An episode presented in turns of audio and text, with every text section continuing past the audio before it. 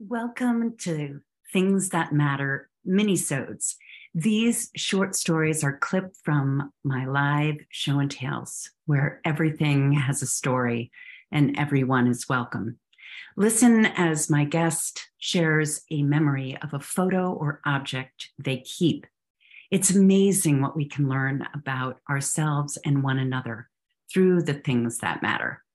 This show was born after a decade of hosting story sharing gatherings in a moment's encounter with a waiter and a watch. I invite you to think about the things you surround yourself with and the stories they would tell. Enjoy. There's probably probably any item, especially if you are someone who who tries to collect stuff that have stories or are useful, as Nora was talking about, you could pull off a shelf and, and, and tell a story about it, which is pretty neat as I look around this room.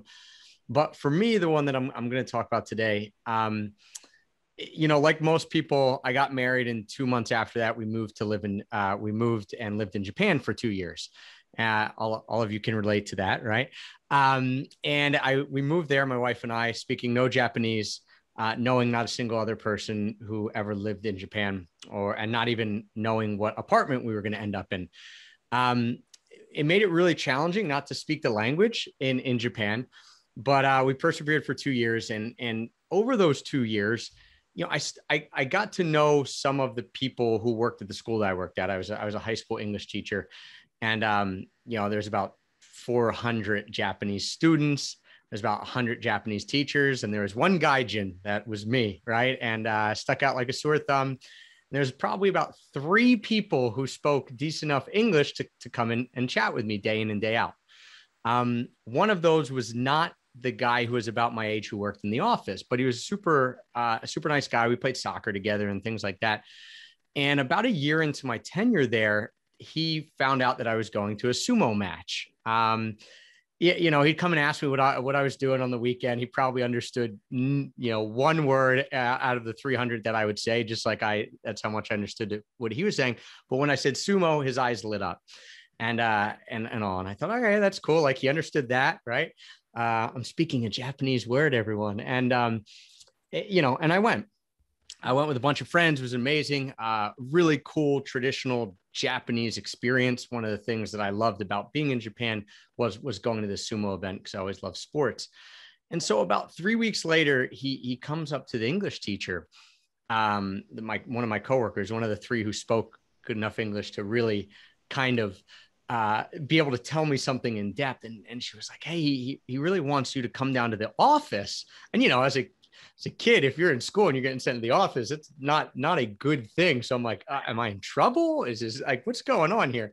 Uh, I was usually confused, but I was totally confused at this point. I walk down, and and he has this he has something wrapped up for me, and he hands it to me.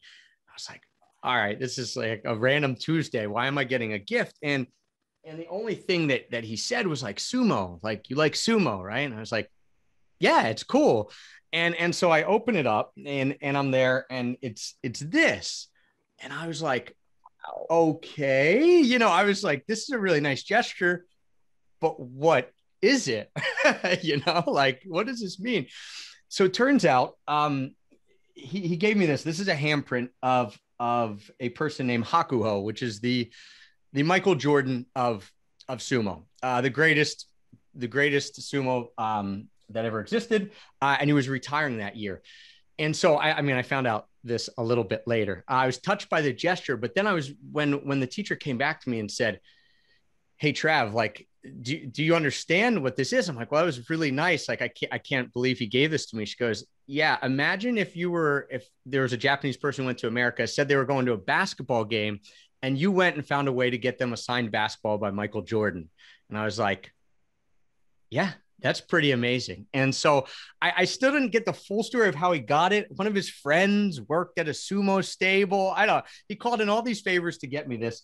Um, and so, you know, from that moment on, I just thought this is the nice one of the nicest things that any human has ever done for me. Here's a guy who speaks probably five words in my language. I speak probably 15 in his language. We had these non-verbal, uh, this non-verbal relationship over two years that is that is nice, but hardly anything that's groundbreaking. And he thought enough of me and enough of me kind of having the courage to go to Japan to give me something like this. So, um, you know, I kept it uh, for years. And one of the things that the second part of the story that that's that's pretty awesome is that, you know, we moved around. Sorry, Marty, got one more. I'll, I'll be quick. Um, it, we moved around a lot. We, we, were travelers, you know, we didn't take much with us. And, and this just kind of kept finding itself in my life. Like, I'm like, I cannot get rid of this. I, it wasn't framed at that point. It was just, it was kind of rolled up. And I'm notoriously hard to get Christmas gifts for because I just don't really want anything. And if I do want it, I just buy it for myself. And so my wife complains about that. And, and one time, I, you know, again, I would just say you know, when we have a house and, and we're settled in, like I just, I want to be able to have this somewhere. And so one Christmas she came back. I, I don't even know how she dug through all our stuff, found this, um, got it framed with like professional museum uh, level glass and gave it to me. And so every time I look at it, I think there are two amazing people in my life who gave this to me. And uh, yeah, it just warms my heart. I hope you enjoyed this mini-sode. Did you learn more about my guest's life? Did you think about your own? What photo or object would share a piece of your personal history, your life story? Stay tuned and come back often to listen to more stories of the things that matter with Marty McNabb.